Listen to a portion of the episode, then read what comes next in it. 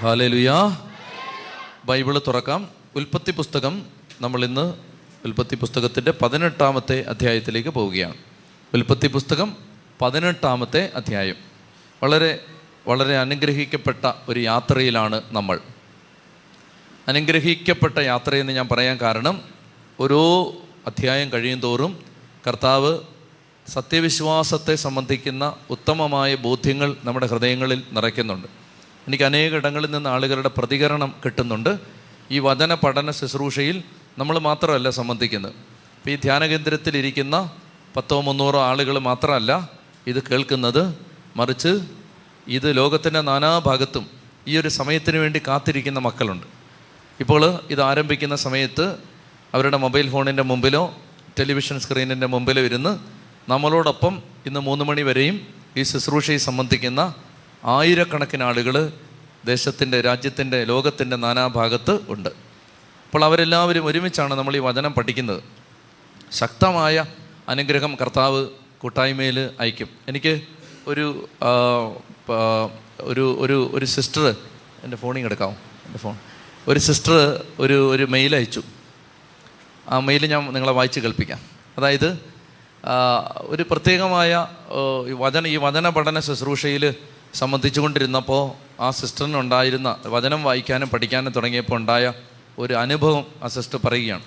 അനേകർ ഇതുപോലെ പറയുന്നുണ്ട്. ലോകത്തിന്റെ അനേക ഭാഗങ്ങളിൽ എനിക്ക് ചില കുഞ്ഞുങ്ങളിപ്പോൾ ബൈബിളിൽ നിന്ന് സംശയങ്ങൾ ചോദിച്ചുകൊണ്ട് ചില കുഞ്ഞുങ്ങളിപ്പോൾ മെയിലയക്കുന്നുണ്ട് പല ഭാഗത്തു നിന്ന്. എനിക്ക് ഭയങ്കര സന്തോഷം തോന്നുന്നതിന്റെ കാരണം ഇതാണ്. കുട്ടികൾ ബൈബിൾ വായിച്ചിട്ട് അവർക്ക് സംശയം വരുമ്പോൾ അവർ ആ സംശയം ചോദിക്കുകയാണ്. അപ്പോൾ സംശയം വന്നതിന്റെ കാരണം ബൈബിൾ വായിച്ചതുകൊണ്ടാണ്. വായിച്ചതുകൊണ്ടാണ് സംശയം വരുന്നത്. അപ്പോൾ ഞാനൊരു ഒരു എഴുത്ത് വായിക്കാം. ബഹുമാനപ്പെട്ട അച്ഛ ഞാൻ സിസ്റ്ററിന്റെ പേര് ഞാനിപ്പോൾ പറയുന്നില്ല. സിസ്റ്ററിന്റെ പേര് സ്പെയിനിലെ ഒരു ക്ലാര മിണ്ടാമഠത്തിൽ നിന്നാണ് ഇത് എഴുതുന്നത്. സ്പെയിനിൽ നിന്ന് ഒരു സിസ്റ്റർ എഴുതുകയാണ്. അതായത് ആദ്യമേ തന്നെ ഈ ശുശ്രൂഷയെക്കുറിച്ച് അറിയാൻ സാധിച്ചതിൽ ദൈവത്തിന് നന്ദി പറയുന്നു. എനിക്ക് ബൈബിൾ പഠിക്കണമെന്ന് ഒത്തിരിയേറെ ആഗ്രഹം മനസ്സിലുണ്ടായിരുന്നു. എങ്കിലും ആ ഉദ്യമം പല പ്രാവശ്യം പാതി വഴിയെ മടുപ്പ് തോന്നി നിർത്തി. അപ്പോഴാണ് എന്റെ ഒരു കൂട്ടുകാരി മുപ്പത് മിനിറ്റ് ദിവസവും ബൈബിൾ വായിക്കുന്നതിനെക്കുറിച്ച് അച്ഛൻ പറയുന്ന വീഡിയോ അയച്ചു തന്നത്. അങ്ങനെ എല്ലാ ദിവസവും ബൈബിൾ വായിക്കാൻ തുടങ്ങിയപ്പോൾ ഇരുപത് വർഷമായിട്ട് എന്നെ വളരെയധികം അലട്ടിക്കൊണ്ടിരുന്ന അലർജി രോഗം വിട്ടുമാറി. ഒന്ന് കൈയടിച്ച് കർത്താവിന് നന്ദി പറഞ്ഞേ. അതായത് ഈ സിസ്റ്റർ പറയുകയാണ് സിസ്റ്ററിനെ ഇരുപത് വർഷമായിട്ട് അതായത് സ്പെയിനിൽ സിസ്റ്റർ എത്തിയ നാൾ മുതൽ സിസ്റ്ററിനെ അലട്ടിക്കൊണ്ടിരുന്ന അലർജി രോഗം മുപ്പത് മിനിറ്റ് വെച്ച് ബൈബിൾ വായിക്കാൻ തുടങ്ങിയപ്പോൾ വിട്ടുമാറി. എന്റെ അനുജത്തിയും എല്ലാ ശനിയാഴ്ചത്തെയും ബൈബിൾ ക്ലാസ്സിൽ വളരെയധികം സന്തോഷത്തോടെ പങ്കെടുക്കുന്നു. എവിടെ ഇരുന്നാണ് സ്പെയിനിലിരുന്ന്. മനസ്സിലാവുന്നുണ്ടോ? നമ്മൾ വട്ടപ്പാറ വേറ്റനാടിരുന്ന് ഇത് സംബന്ധിക്കുന്നു. സ്പെയിനിലിരുന്ന് ഈ സിസ്റ്ററും സിസ്റ്ററിന്റെ സഹോദരിയും എല്ലാ ആഴ്ചയും ഈ ക്ലാസ്സിൽ സന്തോഷത്തോടെ പങ്കെടുക്കുന്നു. എനിക്ക് വളരെ സന്തോഷം തന്നൊരു വരി ഞാൻ വായിക്കാം. ഈ ധ്യാന കേന്ദ്രം ഞങ്ങളുടെ ഒന്നാം വീടായിട്ട് തന്നെ കണ്ട് അവിടുത്തെ എല്ലാ ശുശ്രൂഷകൾക്കും വേണ്ടി എല്ലാ ദിവസവും കരുണക്കൊന്ത ചൊല്ലി പ്രാർത്ഥിക്കും. കണ്ടോ? ഒന്നാം വീട് സിസ്റ്ററിന്റെ മിണ്ടാമടം രണ്ടാം വീടാണ്.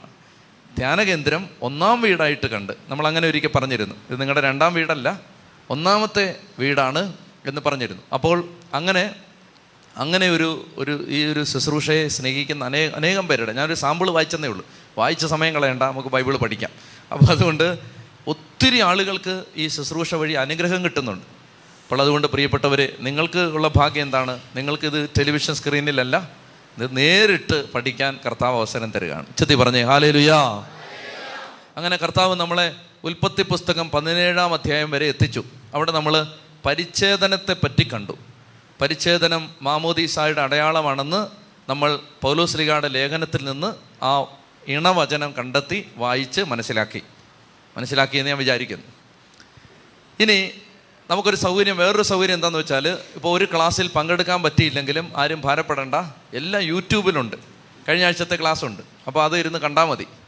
അപ്പോൾ ഇതെല്ലാം നമുക്ക് പിന്നെയും പിന്നെയും കിട്ടും. ചെത്തി പറഞ്ഞേ ഹാലേ ലുയാ ഉൽപ്പത്തി പുസ്തകം പതിനെട്ടാം അധ്യായം. പഠിക്കാൻ പോവാണ്. ഉറങ്ങരുത്. കഞ്ഞിയൊക്കെ നല്ല കഞ്ഞിയായിരുന്നല്ലേ? അത് നല്ല കഞ്ഞിയാണെന്ന് ഇവിടെ ഇരുന്ന് തെളിയിക്കരുത്. ഉറങ്ങരുത്. ശ്രദ്ധിച്ചിരിക്കണം. ഞാൻ എനിക്ക് തൊണ്ടയെല്ലാം പോയിരിക്കുകയാണ്. ഇനിയും ഭയങ്കര അങ്ങനെ ഇത്തിരി അസ്വസ്ഥ ബുദ്ധിമുട്ടുണ്ട്. എങ്കിലും ഈ ശനിയാഴ്ച ആകുമ്പോൾ എവിടുന്നാന്നറിയാൻ പാടില്ല. ഒരു എനർജി ഇങ്ങ് വരികയാണ്. അത് വെള്ളിയാഴ്ച വരെ നമ്മളിങ്ങനെ ചത്തും ചതഞ്ഞും ഒക്കെ ഇങ്ങനെ നടക്കും. ശനിയാഴ്ച ആകുമ്പോൾ എവിടുന്നാന്നറിയാൻ പാടില്ല. ഒരു ഊർജം വരികയാണ്. അപ്പോൾ അങ്ങനെ ഒരു ഊർജമുണ്ട്. നിങ്ങൾ പ്രാർത്ഥിച്ചാൽ മതി. ശ്രദ്ധിച്ചിരിക്കണം. എനിക്ക് ഒത്തിരി ശക്തി ഉറക്കൊന്നും പറയാൻ പറ്റുന്ന ഒരു അവസ്ഥയിലല്ല. ശ്രദ്ധിച്ചിരുന്നാൽ മതി. ഉറക്കെ പറഞ്ഞേ ഹാലലുയാ. പതിനെട്ടാം അധ്യായത്തിൽ മാമ്രയുടെ ഓക്കുമരത്തിന് സമീപം കർത്താവ് അബ്രാഹത്തിന് പ്രത്യക്ഷപ്പെടുകയാണ്. മാമ്രെ അതാരാണിത്? മാമനൊന്നുമല്ല മാമ്ര. മാമ്ര എന്ന് പറഞ്ഞാൽ യേഷ്കാർ ആനോർ മാമ്ര ഇതൊക്കെ അബ്രഹാമിന്റെ സുഹൃത്തുക്കളാണ്. അബ്രാഹാം കാനാൻ നാട്ടിലെത്തിയപ്പോൾ അബ്രാഹത്തിന് താമസിക്കാൻ സ്ഥലം കൊടുത്ത ആളുകളാണ് ഈ ആളുകൾ ആന അനാറ് യഷ്കോൽ മാമ്രെ ഈ പേരൊന്നോർത്ത് നിങ്ങൾ വിഷമിക്കണ്ട. സാജു ഷൈജു ബിനോയ് എന്നൊക്കെ ഓർത്തിരുന്നാൽ മതി. മൂന്ന് പേരുകൾ. മാമ്രെ എന്ന് പറഞ്ഞാൽ ഇത് മാമ്രയുടെ ഓക്കുമരം എന്നൊക്കെ പറഞ്ഞ് വിഷമിക്കൊന്നും വേണ്ട. പണ്ട് ഞാൻ ഓർക്കുന്നുണ്ട് ഞങ്ങൾ സ്കൂളിലൊക്കെ പഠിക്കുന്ന കാലത്ത് സിസ്റ്റേഴ്സ് ബൈബിൾ ക്വിസ് ഇടും. അപ്പോൾ ഈ ബൈബിൾ ക്വിസ് ഇടുന്നതിനെ പറ്റി എനിക്കുള്ള ഒരു ആക്ഷേപം ഇതാണ്. അതായത് ഒരിക്കലും ആരും ഉത്തരം പറയരുത് എന്ന അർത്ഥത്തിലാണ് ക്വിസ് ഇടുന്നവരുടെ ഒരു നിർബന്ധം. എന്ന് പറഞ്ഞാൽ ഈ ബൈബിളിലുള്ള ഭാഗം പഠിക്കാൻ വേണ്ടിയിട്ടല്ല പഠിക്കാതിരിക്കാൻ വേണ്ടിയിട്ടാണ് ക്വിസ് ഇടുന്നതെന്ന് എനിക്ക് തോന്നിയിട്ടുണ്ട്. അപ്പോൾ അങ്ങനെ വരുമ്പോൾ അതിൽ പണ്ട് ചോദിച്ച് ഞാൻ ഓർക്കുന്നുണ്ട് പണ്ട് ചോദിച്ചൊരു ചോദ്യമാണ് ആരുടെ ഓക്ക് മരത്തിന് കീഴിലിരിക്കുമ്പോഴാണ് അബ്രാഹത്തിന് ദൈവം പ്രത്യക്ഷപ്പെട്ട് മകൻ ഉണ്ടാ മാമ്രെ അതൊക്കെ ഇന്ന് തന്നെ പറയാൻ പാടാം. പിന്നല്ലേ കൊച്ചായിരിക്കുമ്പോൾ മാമ്രെ എന്നൊക്കെ പറയുന്നു. എനിക്കത് തെറ്റി. അതിനെക്കുറിച്ച് എനിക്ക് ആ സെഷനോട് ഇപ്പോഴും തീരാത്ത വൈരാഗ്യമുണ്ട് എന്നറിയിച്ചുകൊണ്ട് മാമ്രയിലേക്ക് നമ്മൾ പ്രവേശിക്കാം ഉറക്കെ പറഞ്ഞേ ഹാലേ ലുയാ അതായത് മാമറ എന്ന് പറയുന്നത് അബ്രാഹത്തിന്റെ ഒരു സുഹൃത്താണ്. അബ്രാഹത്തിന് അങ്ങനെ നല്ല ചില സുഹൃത്തുക്കളുണ്ടായിരുന്നു. അപ്പോൾ മാമ്രെ പറഞ്ഞു അബ്രഹാമേ നീ ഇവിടെ അന്യനാട്ടിൽ നിന്ന് വന്ന ആളാണ് അതുകൊണ്ട് നിനക്ക് താമസിക്കാൻ നേ എന്റെ ഓക്കുമരത്തോട്ടത്തിൽ താമസിച്ചോളുക. അങ്ങനെ മാമ്രയുടെ ഓക്കുമരത്തോട്ടത്തിൽ അബ്രഹാം അങ്ങനെ താമസിക്കുന്ന സമയത്ത് അദ്ദേഹം നട്ടുച്ച സമയത്ത് അദ്ദേഹം കൂടാരത്തിന്റെ വാതിൽക്കൽ ഇരിക്കുകയായിരുന്നു. ശ്രദ്ധിച്ച് കേൾക്കണം. നട്ടുച്ചയ്ക്ക് കൂടാരത്തിന്റെ വാതിൽക്കൽ അദ്ദേഹം ഇരിക്കുകയാണ്. അപ്പോൾ അദ്ദേഹം നട്ടുച്ചയ്ക്ക് എന്തിനാ അവിടെ വന്നിരുന്നതെന്ന് ചോദിച്ചാൽ ഈ ചൂടായതുകൊണ്ട് വാതിക്കൽ ഇറങ്ങിയിരുന്ന കൂടാരത്തിനകത്ത് ചൂടാണ് പുറത്തെല്ലാം മരമാണ് അതുകൊണ്ട് ഇങ്ങനെ വെയിൽ തണു ഒരു വെയിലൊക്കെ മാറി തണുപ്പ് കിട്ടാൻ വേണ്ടി അങ്ങനെ ആഗ്രഹിച്ചിരിക്കുന്ന സമയത്ത് അങ്ങനെ അദ്ദേഹം ഇങ്ങനെ വെളിയിലേക്കൊക്കെ നോക്കി ഭാരപ്പെട്ടിരിക്കുകയാണ്. എന്താ ഭാരം? എല്ലാം ഉണ്ട് മാമ്രയുണ്ട് ഓക്കുമരമുണ്ട് സാറായും ഉണ്ട് സമ്പത്തും ഉണ്ട് കന്നുകാലികളും ഉണ്ട് എല്ലാം ഉണ്ട് പിള്ളേരില്ല. ഇനി ഒരുത്തൻ ഉണ്ടായിട്ടുണ്ട് അവൻ കാരണം സമാധാനം വീട്ടിലില്ല. ഹാഗാറും സാറായും തമ്മിൽ എന്നും അടിയാണ്. അപ്പോൾ ഈ ചെറുക്കനാണെങ്കിൽ വഴക്കാളിയുമാണ്. അവനെക്കുറിച്ച് നമ്മൾ വായിച്ചതാണ്. അവൻ എല്ലാ ദിവസവും എന്തെങ്കിലും വഴക്കുണ്ടാക്കും. എല്ലാ ദിവസവും വഴക്കുണ്ടാക്കും. അങ്ങനെ വഴക്കുണ്ടാക്കുന്ന ഈ മകൻ വഴക്കുണ്ടാക്കുന്ന ഭാര്യ വഴക്കുണ്ടാക്കുന്ന ദാസി അപ്പോൾ ഇതെല്ലാം കേട്ടിട്ട് ഈ അകത്തിരുന്ന് ഈ ബഹളം കാരണം ദേഷ്യം വന്നിട്ട് വെളി വന്നിരിക്കുകയാണ്. അകത്ത് ഹാഗാറും സാറായും തമ്മിൽ അടിയായിരിക്കും. ഇസ്മായേൽ സാറായും തമ്മിൽ ഗുസ്തിയായിരിക്കും. അതുകൊണ്ട് മനസ്സും അടുത്ത് അദ്ദേഹം പുറത്ത് വന്നിങ്ങനെ ഇരിക്കുകയാണ്. ആ സമയത്ത് അദ്ദേഹം ദൂരെ നോക്കുമ്പോൾ മൂന്ന് പേര് നടന്നു വരുന്നത് കാണുകയാണ്.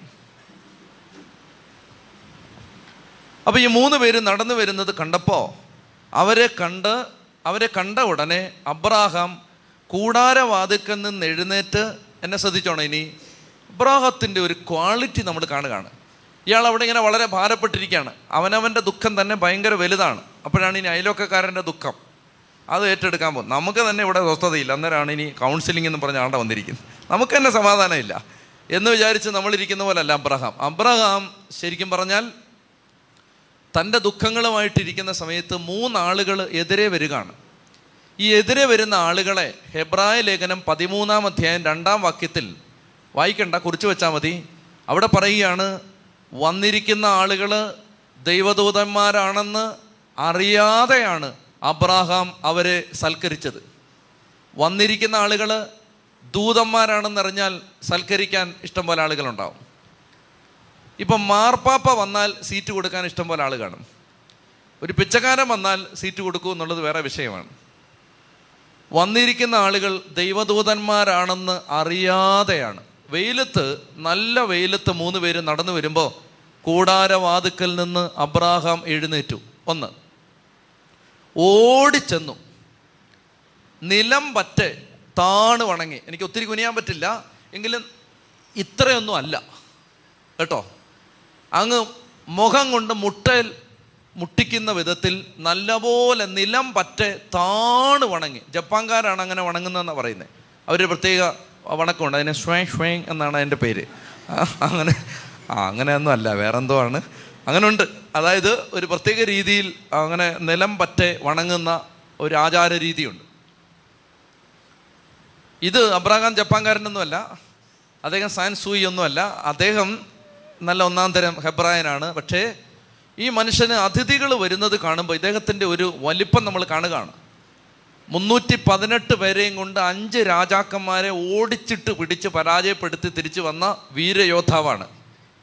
വലിയ മനുഷ്യനാണ്. പക്ഷേ ആ വലിയ മനുഷ്യൻ അദ്ദേഹം ഇങ്ങനെ മൂന്നാളുകൾ തന്റെ എതിരെ വരുമ്പോൾ ഓടിച്ചെന്ന് നിലമ്പറ്റ് താണ് വണങ്ങി അവരെ ആചാരം ചെയ്തിട്ട് അദ്ദേഹം പറയുകയാണ് കടന്നു പോകല്ലേ കുറച്ച് വെള്ളം കൊണ്ടുവരട്ടെ കുറച്ച് അപ്പം ഇപ്പോൾ കൊണ്ടുവരാം. ഇവിടെ നിൽക്ക് എന്ന് പറഞ്ഞിട്ട് അബ്രാഹാം അവരെ അവിടെ വിശ്രമിക്കാനായി വിട്ടിട്ട് ഓടിച്ചെന്ന് സാറായോട് പറഞ്ഞു നീ നേരെ അടുക്കളയിലോട്ട് ചെന്നിട്ട് മൂന്നടങ്ങഴി മാവെടുത്ത് കുഴച്ച് അപ്പമുണ്ടാക്ക്.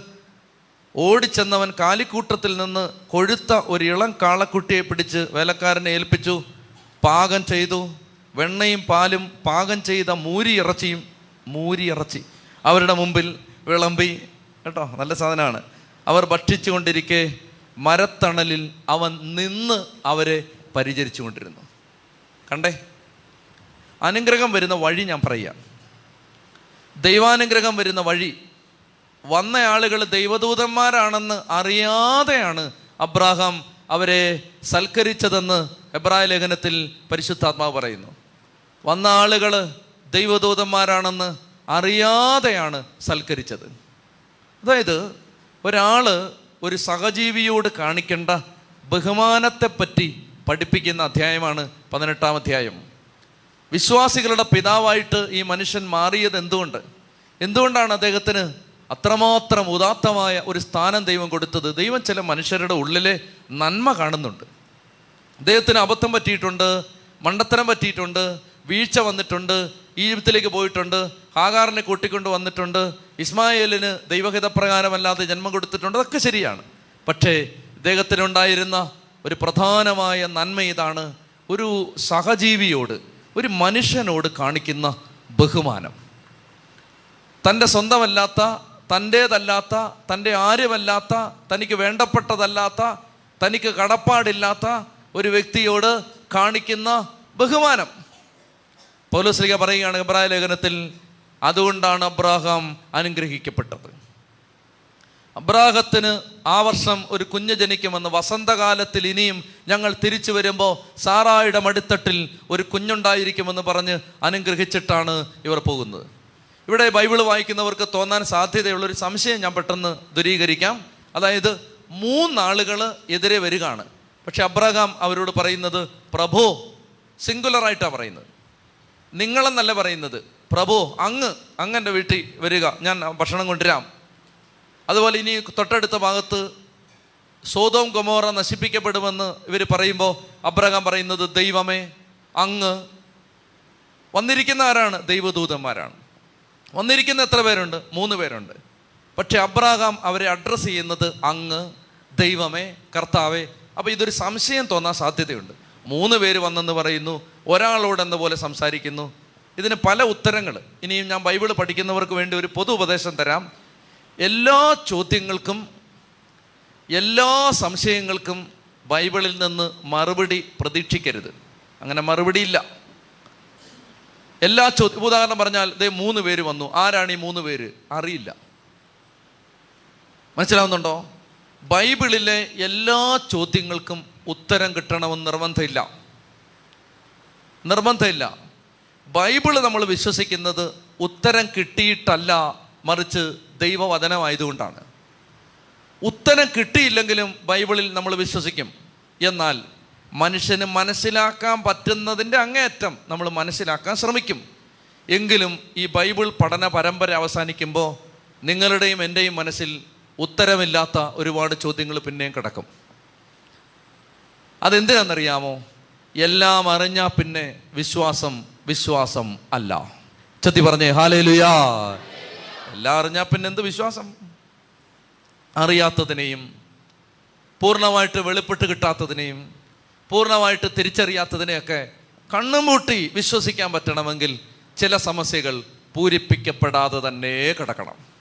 അതുകൊണ്ട് ഇതിന് ഉത്തരവുണ്ടോ എന്ന് ചോദിച്ചാൽ ഉത്തരവുണ്ട് പക്ഷേ ഉത്തരവൊക്കെ ഓരോരുത്തരുടെ വ്യാഖ്യാനങ്ങളാണ്. അതൊക്കെ ഓരോരുത്തർ വായിക്കുമ്പോൾ അവർക്ക് കിട്ടിയ വ്യാഖ്യാനമാണ്. അതുകൊണ്ട് ഇത് ആത്യന്തികമായ ഉത്തരമാണോ ചോദിച്ചാൽ അറിയില്ല. ഞാനിത് അന്വേഷിച്ചപ്പോൾ യഹൂദ ചരിത്രകാരം യഹൂദ പണ്ഡിതന്മാർ ഈ മൂന്നാളുകൾ വന്നതിനെ പറ്റി പറയുന്നത് ദൈവം തന്നെയാണ് വന്നത്. പക്ഷെ ദൈവം നേരിട്ട് ഒരു മനുഷ്യന്റെ മുമ്പിലേക്ക് വരുന്നില്ല. ദൈവത്തിന് മനുഷ്യർക്കിടയിൽ ദൈവത്തിന്റെ സന്ദേശവാഹകരായി മാലാഖമാറുണ്ട് അപ്പോൾ ദൈവത്തിന്റെ പ്രതിനിധിയായി ദൈവതുല്യമായി അല്ലെങ്കിൽ ദൈവം വരുന്നതിന്റെ തന്നെ അടയാളമായി മൂന്ന് മാലാഖമാർ ദൂതന്മാരാണ് വന്നത്. ഇനി എന്തിന് മൂന്ന്? കേട്ടോ? മൂന്ന് എന്തിനാന്ന് ചോദിച്ചാൽ ഒരു മാലാഖ ഒരു സമയത്ത് ഒരു ഉത്തരവാദിത്വത്തിന് വേണ്ടിയാണ് അയക്കപ്പെടുന്നത്. ഒരു മാലാഖ ഒരു സമയത്ത് ഒരു ഉത്തരവാദിത്വം ചെയ്യാനാണ് അയക്കപ്പെടുന്നത്. എന്ന് പറഞ്ഞാൽ മൂന്ന് പേര് വന്നെങ്കിൽ മൂന്ന് പേർക്ക് ഈ സമയത്ത് മൂന്ന് ഡ്യൂട്ടി ഉണ്ടെന്നാണ് അതിന്റെ അർത്ഥം. എന്താണ് ആ മൂന്ന് ഡ്യൂട്ടി? ഒന്ന് ഒന്നാമത്തെ ദൂതന്റെ ഉത്തരവാദിത്തം അബ്രാഹത്തിനോട് സംസാരിച്ച് അടുത്ത കാര്യങ്ങൾ അറിയിക്കുക. ഒന്ന് അയാളാണ് പ്രധാന ദൂതൻ. രണ്ടാമത്തെ ദൂതന്റെ ഉത്തരവാദിത്തം സാറായിക്ക് അടുത്ത വർഷം വസന്തകാലത്ത് കുഞ്ഞുണ്ടാവും എന്ന ഉത്തരവാദിത്തം സാറായോട് ചോദിക്കുക സാറായോട് ഈ ദൂതൻ ചോദിക്കുന്നുണ്ട് നീ എന്തിനു ചിരിച്ചേ? അത് രണ്ടാമത്തെ ദൂതന്റെ ഉത്തരവാദിത്തം മൂന്നാമത്തെ ദൂതന്റെ ഉത്തരവാദിത്തം സോതോം ഗൊമോറ നശിപ്പിക്കപ്പെടും എന്ന് അബ്രഹാത്തോട് പറയുക. ഇങ്ങനെ മൂന്ന് ഡ്യൂട്ടിയുമായിട്ടാണ് മൂന്ന് ദൂതന്മാർ വന്നിരിക്കുന്നതെന്നാണ് യഹൂദ ബൈബിൾ പണ്ഡിതന്മാർ ഇതിനെ വ്യാഖ്യാനിച്ചിട്ടുള്ളത്.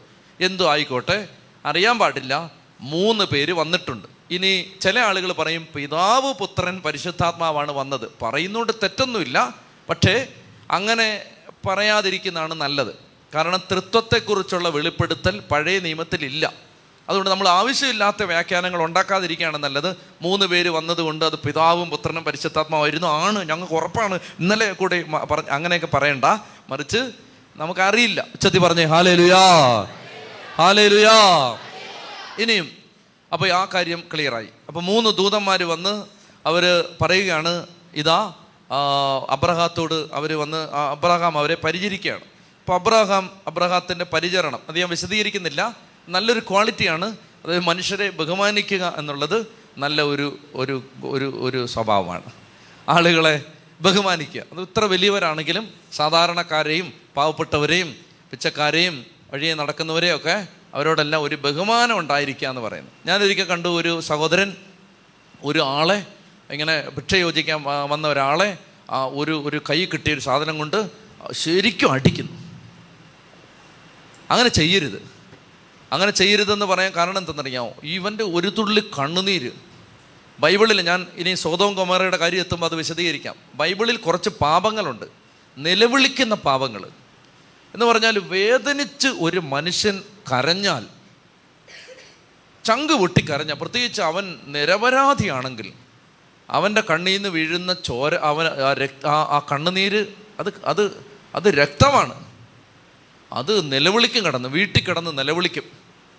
നിങ്ങൾ ഓർക്കുന്നുണ്ട് ഒരു സ്ഥലത്ത് ഞങ്ങൾ ധ്യാനിപ്പിക്കുമ്പോൾ കൗൺസിലിംഗ് കൊടുത്തുകൊണ്ടിരിക്കുമ്പോൾ കൗൺസിലിംഗ് കൊടുത്ത സഹോദരൻ ഓടി വന്നതിന്റെ അടുത്ത് പറഞ്ഞു ഇതേ ആ സഹോദരനെ കൗൺസിലിംഗ് കൊടുത്തപ്പോൾ അവന്റെ മുഖത്തേക്ക് ഒരച്ഛന്റെ ചോര പുരണ്ട ലോഹ വന്ന് വീഴുന്നെന്ന് ദർശനം കാണുക. അവന്റെ മുഖത്തേക്ക് ഒരച്ഛന്റെ ചോര പുരണ്ട ലോഹ വന്ന് വീഴുന്നു. അപ്പം ഞാൻ അവനെ വിളിച്ച് സംസാരിച്ചപ്പോൾ അവന്റെ വല്യപ്പച്ചൻ ഒരച്ഛനെ വീട്ടിൽ കെട്ടിയിട്ട് അടിച്ച് ചോര ഒഴുക്കി ഇപ്പം നോക്കിക്കേ എത്ര തലമുറ കഴിഞ്ഞിട്ടും ഇതിങ്ങനെ ഈ രക്തം കടന്ന് നിലവിളിക്കുന്നുണ്ട്. അതിനെക്കുറിച്ച് ഭാരപ്പെടുമൊന്നും വേണ്ട. അതിനേക്കാ യേശുവിന്റെ രക്തം പരിഹാരമായിട്ട് നിലവിളിക്കുന്നുണ്ട്. ഭാരപ്പെടാനൊന്നും പറയുന്നതല്ല പക്ഷേ ഇങ്ങനെയുള്ള കാര്യങ്ങൾ ഒഴിവാക്കാൻ ശ്രദ്ധിക്കണം. ആളുകളെ റെസ്പെക്റ്റ് ചെയ്യണം. ഇപ്പം ചില ആളുകൾ ഭിക്ഷക്കാരൊക്കെ വരുമ്പോൾ അവരെ ഇങ്ങനെ ചൂടുവെള്ളം കോരി ഒഴിക്കുക. അങ്ങനെയൊക്കെ ചെയ്യുന്ന ആളുകളുണ്ട്. മിടുക്കരാവാൻ വേണ്ടി ഭിക്ഷക്കാരുടെ അടുത്താണ്. അതായത് ഭാര്യയുടെ അടുത്ത് ഒരു വിലയില്ല. എന്നാൽ പിച്ചക്കാരന്റെ അടുത്ത് ഇത്തിരി ചാടിയേക്കാന്ന് വിചാരിക്കും. ഭാര്യയുടെ അടുത്ത് ചാടി അവരെടുത്തിട്ട് ഇടിക്കും കുനിച്ച് നിർത്തി കുത്തും. അപ്പോൾ അതുകൊണ്ട് എന്നാൽ പിന്നെ പിച്ചക്കാരന്റെ അടുത്ത് ആയിക്കോട്ടെ എന്ന് വിചാരിച്ചിട്ടാണ്.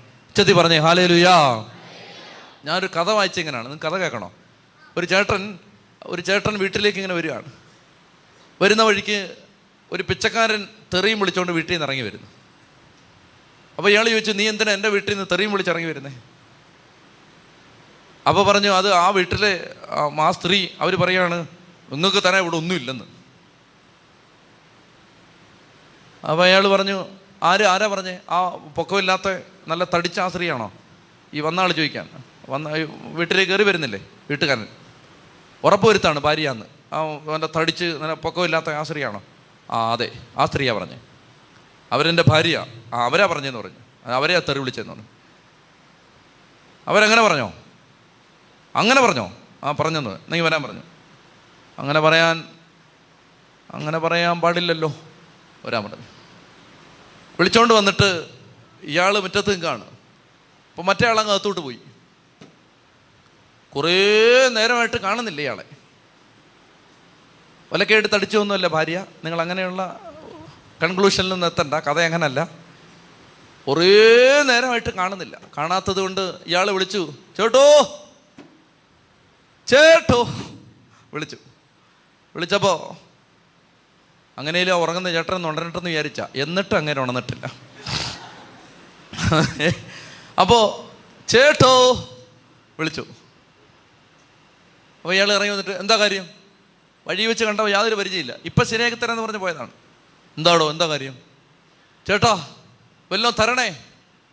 ഇവിടെ ഒന്നുമില്ലെന്ന് പറഞ്ഞു. അപ്പം അയാൾ മൂന്ന് തെറിയോടെ വിളിച്ച്. മര്യാദയ്ക്ക് ഞാൻ പോയല്ലേന്ന് ചോദിച്ചു. ഞാൻ നിങ്ങളുടെ ഭാര്യ പറഞ്ഞ ഇവിടെ ഒന്നുമില്ലെന്ന്. അത് കേട്ടിട്ട് ഞാൻ അങ്ങോട്ട് പോയിട്ട് എന്നെ തിരിച്ചു വിളിച്ചുകൊണ്ട് വന്നിട്ട് നിങ്ങൾ അത് തന്നെയാണ്. അത് ഇവിടെ തരാമൊന്നുമില്ല ഇവിടെ തരാമൊന്നുമില്ല പക്ഷേ അത് ഈ വീട്ടിൽ അത് പറയേണ്ടത് അവളല്ല. ഞാൻ പറയണം. മനസ്സിലാവുന്നുണ്ടോ? അത് അവളല്ല ഇത് പറയേണ്ടത്. ഞാൻ പറയണം. പറയുന്ന സെയിം തന്നെയാണ്. പക്ഷെ ഞാൻ പറഞ്ഞാലേ ശരിയാവും. മനസ്സിലാവുന്നുണ്ടോ നിങ്ങൾക്ക്? പറയുന്നത് ശരി ഒരേ കാര്യം തന്നെയാണ് പക്ഷെ ഞാൻ പറഞ്ഞാലേ ശരിയാവൂ. ഉച്ചത്തി പറഞ്ഞേ ഹാലേ ലുയാ ഹാലേ ലുയാ അപ്പം അങ്ങനെയൊക്കെ വീട്ടിൽ കിടന്ന് മിടുക്ക് കാണിക്കുന്ന ചേട്ടന്മാർ ഭാര്യയോട് പറ്റാത്തതുകൊണ്ട് പിച്ചക്കാരോട് പെരുമാറും. ഭർത്താവിനോട് പറ്റാത്തതുകൊണ്ട് പിച്ചക്കാരെ എടുത്തിട്ട് ചൂടുവെള്ളം കോരി ഒഴിക്കും. അങ്ങനെ ചെയ്യരുത്. പാവപ്പെട്ടവരെ യാത്രക്കാരെ പരദേശികളെ അഗതികളെ അങ്ങനെയുള്ള ആളുകളോട് ബഹുമാനം കാണിക്കുന്നത് നല്ലതാണ് എന്ന് അബ്രാഹാം ഉൽപ്പത്തി പതിനെട്ടിലിരുന്ന് നമ്മളോട് പറയുകയാണ്. അങ്ങനെയുള്ള ആളുകളോട് ഒരു ബഹുമാനം കാണിക്കണം. അപ്പോൾ ദൈവദൂതന്മാരാണെന്ന് അറിയാതെയാണ് സൽക്കരിച്ചത്. പ്രത്യേകിച്ച് നിങ്ങളുടെ വീട്ടിലൊക്കെ ജോലിക്ക് നിൽക്കുന്ന ആളുകളോട് മര്യാദയ്ക്ക് പെരുമാറണം. പാവപ്പെട്ട കാരണം അവർക്കുള്ള ഒരു ആനുകൂല്യം എന്താണെന്ന് വെച്ചാൽ അവർക്ക് പ്രൊട്ടക്ഷൻ ഇല്ലാത്തത് കൊണ്ട് ദൈവം ഇവരുടെ ഉത്തരവാദിത്വം ഏറ്റെടുക്കും. എന്നെ കേട്ടെ? ആരും നോക്കാനില്ലാത്തവന്റെ ചാർജ് ആർക്കാണെന്നറിയാം ദൈവത്തിനാണ്. ഇപ്പം എന്റെ മേലെ ആർക്കെങ്കിലും നല്ല എന്നെ കാര്യമായിട്ട് ഉത്തരവാദിത്വത്തോടെ നോക്കാൻ ഒരു പത്ത് പേരുണ്ടെങ്കിൽ ദൈവം കാര്യമായിട്ട് പിന്നെ ശ്രദ്ധിക്കേണ്ട. കാരണം വേറെ ആളുണ്ടല്ലോ. ഈ ആരും ഇല്ലാത്തവന്റെ മേൽ അവന്റെ ചാർജ് ദൈവത്തിനാണ്. രാമചന്ദ്രൻ വന്നപ്പോൾ നിങ്ങൾ വന്ന വന്നവർക്കറിയാം. രാമചന്ദ്രൻ വന്നപ്പോൾ രാമചന്ദ്രനോട് രാമചന്ദ്ര രാത്രി ഇറങ്ങി നടക്കരുത് ഇറങ്ങി നടക്കരുത്. പട്ടി കടിക്കും പാമ്പ് കടിക്കും. അപ്പം അയാൾ പറയുകയാണ് ഇന്ന് വരെ ഒരു പട്ടിയും കടിച്ചിട്ടില്ലെന്ന് ഇന്ന് വരെ ഒരു പാമ്പും കടിച്ചിട്ടില്ല. ഇന്ന് വരെ ആരും ഉപദ്രവിച്ചിട്ടില്ല. ഇന്ന് വരെ ആരും പോക്കറ്റ് അടിച്ചിട്ടില്ല. ഒന്ന് ഇവിടുന്ന് പത്ത് മുപ്പത്തയ്യായിരം രൂപയും കൊടുത്താൽ വിട്ടതെന്ന്. സ്വോത്ര കാഴ്ച കിട്ടിയത്. അപ്പോൾ ഇത് എത്തിച്ച് തരട്ടെ ആരെങ്കിലും കൊടുത്ത് വിടട്ടെ അല്ലേ? അക്കൗണ്ട് വേണ്ട വേണ്ട ഞാൻ കൊണ്ടുപോയിക്കോളാം. ഇത് ആരെങ്കിലും എടുത്തോണ്ട് പോകത്തില്ലേ? അത് പോവില്ല ചാ എടുത്തോണ്ട് പോവില്ല. രണ്ടാമത്തെ തവണ രാമേന്ദ്രൻ വന്ന് ഇറങ്ങുമ്പോൾ നമുക്ക് പരിചയമുള്ളൊരു കുടുംബം ബസ്സിൽ നിന്ന് അങ്ങോട്ട് ഇറങ്ങുകയാണ്. ഇറങ്ങുമ്പോൾ എങ്ങോട്ടാണ് ധ്യാനകത്തിരുത്തി വരണം. ഏക വഴി അറിയാവും? എടാ ഇവിടെ കണ്ണുള്ളവൻ ഇവിടെ വരാൻ പറ്റുന്നില്ല. പിന്നല്ലേ? ഇല്ല നിങ്ങൾ തന്നെ എത്ര പേര് വഴി തെറ്റി അവിടെ ഇവിടെയൊക്കെ പോയ ആളുകൾ ഇതിനകത്തിരിപ്പുണ്ട്. ഇവിടെ കണ്ണും വാറിവും ബോധവും വെളിവുള്ളവൻ ഇവിടെ വരാൻ പറ്റുന്നില്ല. അന്നേരമാണ് രാമയന്ത്രം വരുന്നത്. അവൻ ബസ്സിൽ നിന്ന് ഇറങ്ങി അങ്ങോട്ട് ഇറങ്ങുന്നതും ഇവിടേക്ക് വരാനുള്ള ഒരു കുടുംബം ഇയാളെ ആ ഇയാൾ അന്ന് വന്ന ആളാണല്ലോ. കയറി ചേട്ടാന്ന് പറഞ്ഞ് കയറ്റി ഇവിടെ കൊണ്ടുവന്നു. അതായത് ആരുമില്ലാത്തവന് കാവൽ നിൽക്കുന്നൊരു ദൈവമുണ്ട്. അതുകൊണ്ട് അവനെ തൊട്ടാൽ തൊടുന്നത് ദൈവത്തെയാണ്. ഈ പാവപ്പെട്ടവനെ തൊടരുത്. സംരക്ഷകരില്ലാത്തവനെ തൊടരുത്. ആരും ചോദിക്കാനും പറയാനും ഇല്ലാത്തവന്റെ മേളിൽ കുതിര കയറരുത് പാവപ്പെട്ടവൻ അയലോക്കക്കാരൻ നിവൃത്തിയില്ലാത്തവൻ മൂന്ന് സെന്റ് കിടക്കുന്നവൻ എന്നാൽ അവന്റെ അതിര് മാന്തിയേക്കാം എന്ന് വിചാരിക്കരുത്. നിന്റെ തലമുറയെ വേട്ടയാടും പിശാജ്. നോക്കൂ. പാവപ്പെട്ടവന്റെ മേളിൽ കുതിര കയറരുത്. എനിക്ക് ഇഷ്ടം പോലെ അനുഭവം എന്റെ മനസ്സിൽ കിടപ്പുണ്ട്. ഇഷ്ടം പോലെ. പാവപ്പെട്ടവരെ കെട്ടിയിട്ടടിച്ച് തമിഴ്നാട്ടുകാരനായ ഒരു ഒരാളെ കെട്ടിയിട്ടടിച്ച് അവന്റെ സമ്പത്തെല്ലാം കൈവശമാക്കി ഒരു കുടുംബത്തെ എനിക്കറിയാം. മൂന്ന് നാല് തലമുറയായിട്ട് ഒരെണ്ണം ഗതി പിടിച്ചിട്ടില്ല. ചെത്തി പറഞ്ഞേ ഹാലേ ലുയാ എന്നാ പറയാത്ത എന്താ? ഉറക്കെ പറ ഹാലേ ലുയാ ആ അതുകൊണ്ട് ഈ പാവപ്പെട്ട വീട്ടിൽ വേലയ്ക്കൊക്കെ നിൽക്കുന്ന ആളുകളോട് ഇഷ്ടമില്ലെങ്കിൽ അവരോട് നാളെ മുതൽ വരണ്ടെന്ന് പറയണം. എനിക്കറിയാവുന്ന ഒരു വീട്ടിൽ ഒരു ഒരു സഹോദരി പിന്നെ വേലയ്ക്ക് നിൽക്കുന്ന ആ ചേച്ചിയോട് ചൂടായി. ചേച്ചി നല്ല മിടുക്കിയായിരുന്നു. വേലയ്ക്ക് നിൽക്കുന്ന ഒരു അമ്മച്ചിയാണ്. അമ്മച്ചിയോട് ചൂടായി. അത് വെള്ളം ഇങ്ങനെ വെച്ചിട്ട് പറഞ്ഞു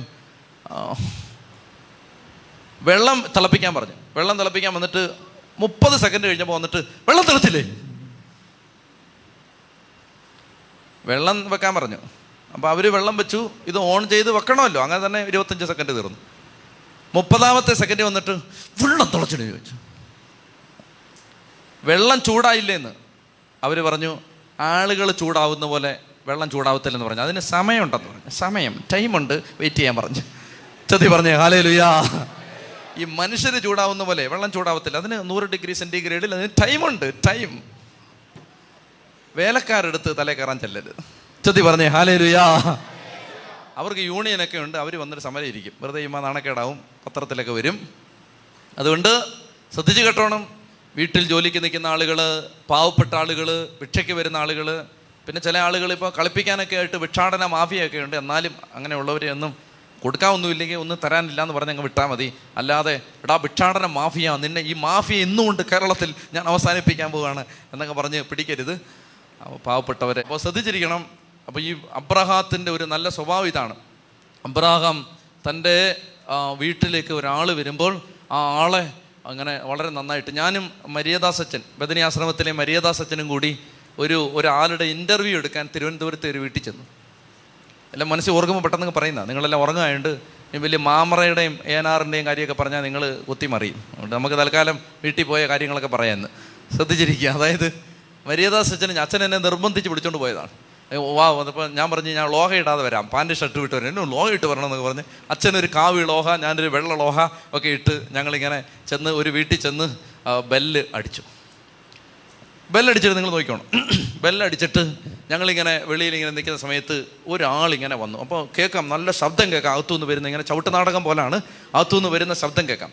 എന്നിട്ട് ഞങ്ങൾ കാണാൻ ചെന്ന ആ വീട്ടിലെ പ്രായം ചെന്ന ഒരാളെ കാണാനാണ് ചെന്ന ആ വീട്ടിലെ ഈ ആളുടെ മരുമോളാണ് ഇത് ഈ പറയുന്ന ഞാൻ ഈ പറയുന്ന കഥാപാത്രം. വന്നിട്ട് ഇങ്ങനെ അങ്ങോട്ട് നിന്നിട്ട് ഇങ്ങനെയാണ് നിൽക്കുന്നത്. ഇങ്ങനെ നിൽക്കുന്നത്. അതായത് ഒരു എക്സാജറേഷനും ഇല്ല. കഥക് ഞാൻ തുറന്ന് വെളി അല്ല കഥക് തുറന്ന് ഞങ്ങൾ പുറത്തിങ്ങനെ നിൽക്കുകയാണ്. അപ്പോൾ ഈ ഈ ഈ ആൾ ഈ കഥാപാത്രം വന്നിട്ട് ഞങ്ങൾ വീട്ടിൽ ചെന്നല്ലേ? ഒരു കാവി ലോഹ ഒരു വെള്ള ലോഹ രണ്ട് ലോഹ ഇങ്ങനെ വെളി നിൽക്കുകയാണ്. അപ്പോൾ ആ സമയത്ത് ഇങ്ങനെ ഇങ്ങനെ നിൽക്കുകയാണ്. ഞാൻ അച്ഛനോട് പറഞ്ഞു വേലിത്തമ്പി തളവ ഓടിക്കോ. അപ്പോൾ അച്ഛൻ ചുമ്മാ മര്യാദക്കിടാ ചുമ്മാ ഇരടാ മര്യാദക്കിടാ അതായത് പേടി വരും. ചില സാധനങ്ങൾ വന്ന് വാതിൽ തുറക്കുമ്പോൾ പേടി വരും. ചെത്തി പറഞ്ഞു ഹാലേലുയാ ഹാലേലുയാ.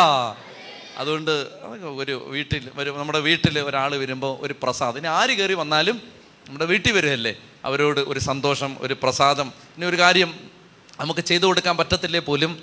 അതെല്ലാം പറയുന്നതിനൊക്കെ ഒരു രീതിയുണ്ട്. അപ്പോൾ മനുഷ്യരെ അബ്രാഹം നല്ല ഇത് എന്തിനാ ഞാൻ വിശദീകരിച്ച് പറഞ്ഞതെന്നറിയാമോ? ഇതിന്റെ കാരണം എന്ന് പറഞ്ഞാൽ ഒത്തിരി നിഷേധമുള്ള ഒരു കാലമാണിത്. നിഷേധം എന്ന് പറഞ്ഞാൽ എല്ലായിടത്തും ഭയങ്കര റെബല്യസ്നെസ് ഉണ്ട്. ഇപ്പോൾ നമ്മുടെ വീട്ടുമുറ്റത്ത് പട്ടിയുണ്ട് സൂക്ഷിക്കണം. കുടുംബനാഥന്റെ പേരാണ്.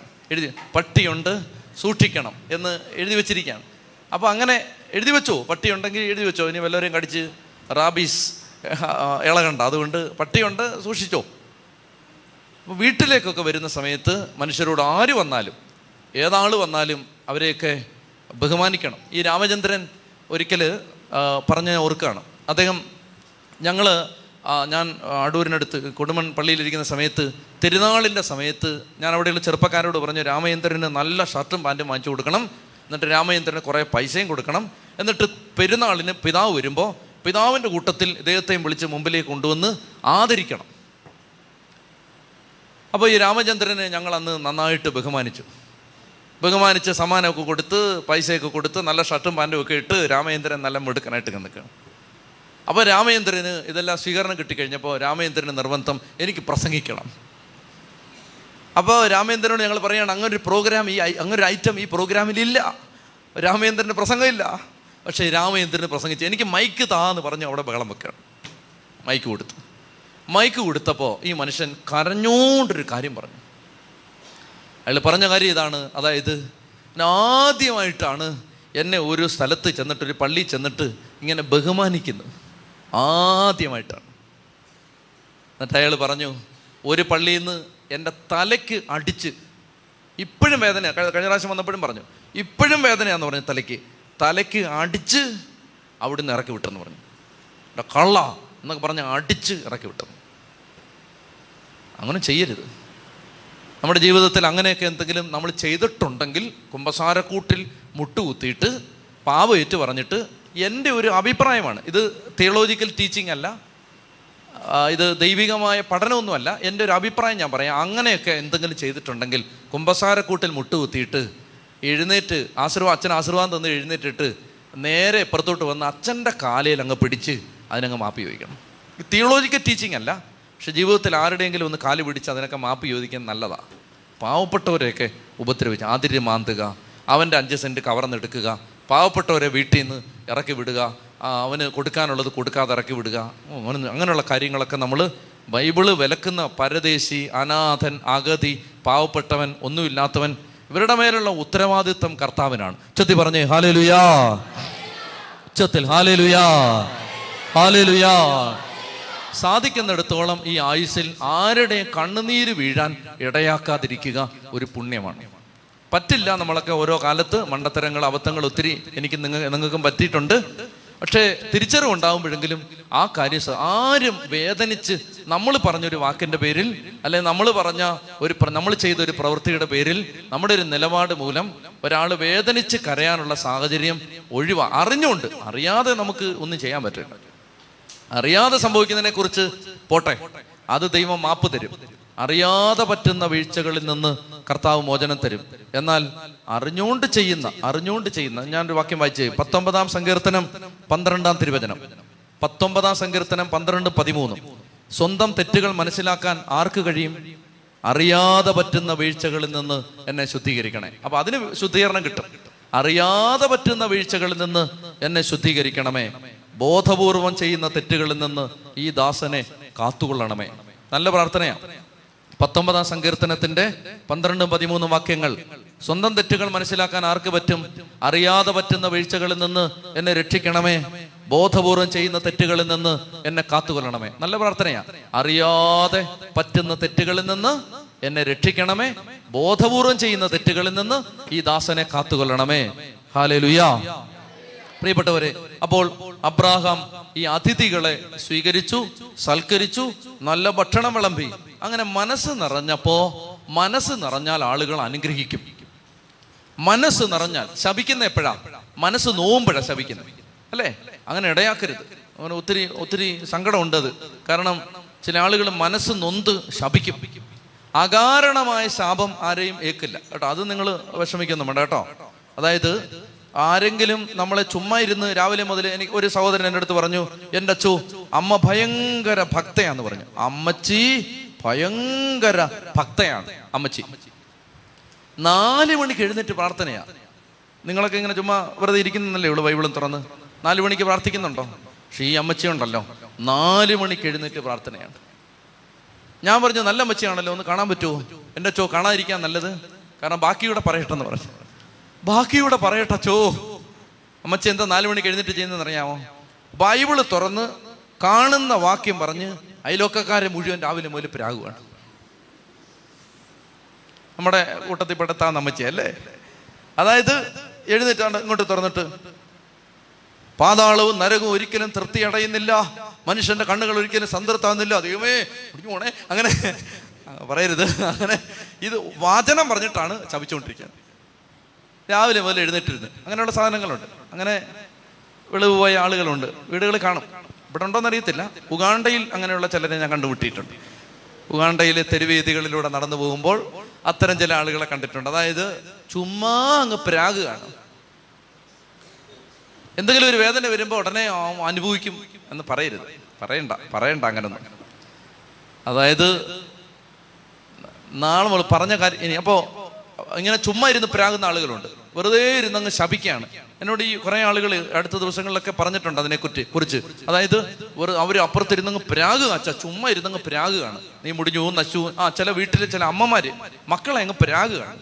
കാര്യമൊന്നുമില്ല. ഇവരെന്തിനാ പ്രാകുന്നതെന്ന് ചോദിച്ചാൽ ഇവർക്ക് മൂന്ന് നേരം നല്ല ഭക്ഷണം കൊടുത്തു. അതാണ് ഇവർക്ക് ഈ പയ്യൻ ചെയ്ത തെറ്റ്. അതിനങ്ങ് പ്രാഗ് കാണും. സുഭാഷിതങ്ങൾ ഇരുപത്തിയാറ് രണ്ട്. സുഭാഷിതങ്ങൾ ഇരുപത്തിരണ്ട് ആറ്.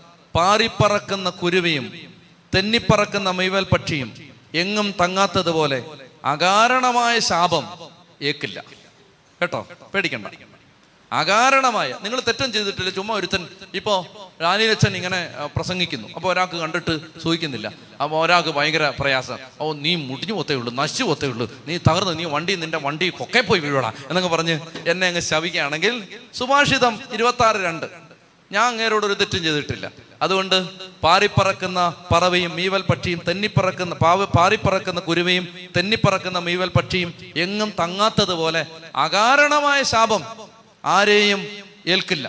നമ്മൾ കാരണമില്ലാത്ത ശാപം ആരെയും ആരെയും തൊടില്ല. അതിനെക്കുറിച്ചും നിങ്ങൾ വിഷമിക്കുകയും വേവലാതിപ്പെടുകയും ചെയ്യേണ്ട ചെത്തി പറഞ്ഞേ ഹാലേ ലുയാ ഹൃദയം തുറന്ന് ഹാലേ ലുയാ ഹാലേ ലുയാ ഒന്ന് എഴുന്നേറ്റ് നിൽക്ക ഒന്ന് എഴുന്നേറ്റ് നിൽക്കാമോ ഒന്ന് പ്രാർത്ഥിക്കാം. അതായത് അബ്രഹാം ഒന്നാമത്തെ ഭാഗം നമുക്ക് അവസാനിപ്പിക്കാം. അബ്രാഹാം ദൈവത്തിന്റെ ദൂതന്മാരാണ് വരുന്നതെന്ന് അറിയാതെ അറിഞ്ഞിട്ടില്ല. എങ്കിലും അദ്ദേഹം അവരെ ദൈവദൂതന്മാരെ പോലെ ആ, സൽക്കരിച്ചപ്പോ അവരെ ബഹുമാനിച്ചപ്പോൾ അദ്ദേഹത്തിന്റെ അദ്ദേഹത്തിന്റെ ജീവിതം അനുഗ്രഹിക്കപ്പെടുന്നതിന് അത് കാരണമായി കാരണമായി. അബ്രാഹത്തിന്റെ ജീവിതം അനുഗ്രഹിക്കപ്പെടുന്നതിന് കാരണമായത് അദ്ദേഹം വന്ന ആളുകളെ സൽക്കരിച്ചു. ഇപ്പൊ ശാപത്തെക്കുറിച്ച് പറഞ്ഞുകൊണ്ട് ഒരു വാക്യം കൂടെ പറഞ്ഞ് അതങ്ങ് നിർത്തി പ്രാർത്ഥിക്കാം. അതായത് അകാരണമായ ശാപം ഏക്കുന്നത് ഇനി ചില ആളുകളുണ്ട് ചുമ്മാ പ്രാകുന്നവരുണ്ട്. അവർ കേട്ടോണേ? അവരറിയാൻ വേണ്ടി ഞാൻ ഒരു കാര്യം അത് പറഞ്ഞാൽ ആ വിഷയം പൂർണമാവും. ചുമ്മാ അങ്ങ് പ്രാകുകയാണ്. എന്ത് അപ്പൊ എന്തെങ്കിലും ആരെങ്കിലും എന്തെങ്കിലും പറഞ്ഞു ഉടനെ അവരങ്ങ് പ്രാകുകയാണ്. അങ്ങനെ പ്രാകുന്ന ദൈവഭക്തരുടെ ശ്രദ്ധയ്ക്ക് പ്രഭാഷകന്റെ പുസ്തകം ഇരുപത്തൊന്നാം അധ്യായം ഇരുപത്തിയേഴാം വാക്യം. പ്രഭാഷകൻ ഇരുപത്തൊന്ന് ഇരുപത്തേഴ് ദൈവഭയമില്ലാത്തവൻ പ്രതിയോഗിയെ ശപിക്കുമ്പോൾ തന്നെ തന്നെയാണ് ശപിക്കുന്നത്. ആ പറയുന്നത് അതുപോലെ ഇങ്ങ് തിരിച്ചു വരും.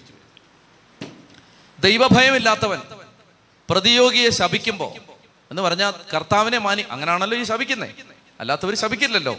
അപ്പോ ദൈവഭയമില്ലാത്തവൻ പ്രതിയോഗിയെ ശപിക്കുമ്പോൾ തന്നെ തന്നെയാണ് ശപിക്കുന്നത്. അതുകൊണ്ട് ആരെങ്കിലും നിങ്ങളെ പ്രാഗിയാലൊന്നും ശവിച്ചാലൊന്നും നിങ്ങൾ വിഷമിക്കണ്ട. അത് ബൂമറാങ് പോലെ അങ്ങ് തിരിച്ചു പോക്കോളൂ. അവരുടെ വീട്ടിലോട്ട് തന്നെ പോക്കോളൂ.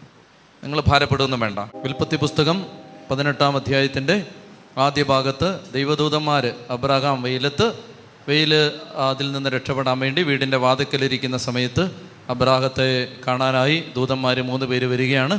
അവരെ വേണ്ട വിധത്തിൽ അതിഥി സൽക്കാരപ്രിയനായ അബ്രാഹാം സൽക്കരിക്കുകയാണ്. അങ്ങനെ അവർ മനസ്സ് നിറഞ്ഞ് അനുഗ്രഹിച്ചു. മനസ്സ് നിറഞ്ഞ് അനുഗ്രഹിച്ചു. അപ്പോൾ അവർ ചോദിക്കുകയാണ് ഒമ്പതാമത്തെ വാക്യം നിന്റെ ഭാര്യ സാറ ഇവിടെ കൂടാരത്തിലുണ്ട്. കർത്താവ് പറഞ്ഞു വസന്തത്തിൽ ഞാൻ തീർച്ചയായിട്ടും തിരിച്ചു വരും. അടുത്ത വർഷം ഇതാ വീണ്ടും വരും. അപ്പം നിന്റെ ഭാര്യ സാറായിക്ക് ഒരു മകനുണ്ടായിരിക്കും. അവന്റെ പുറകിൽ കൂടാരവാതുക്കൽ നിന്ന് സാറ ഇത് കേൾക്കുന്നുണ്ടായിരുന്നു. അബ്രഹാമും സാറായും വൃദ്ധരായിരുന്നു. അവൾക്ക് ഗർഭധാരണ പ്രായം കഴിഞ്ഞിരുന്നു. അതൊരു ബയോളജിക്കൽ സ്റ്റേറ്റ്മെന്റ് ആണ് കേട്ടോ.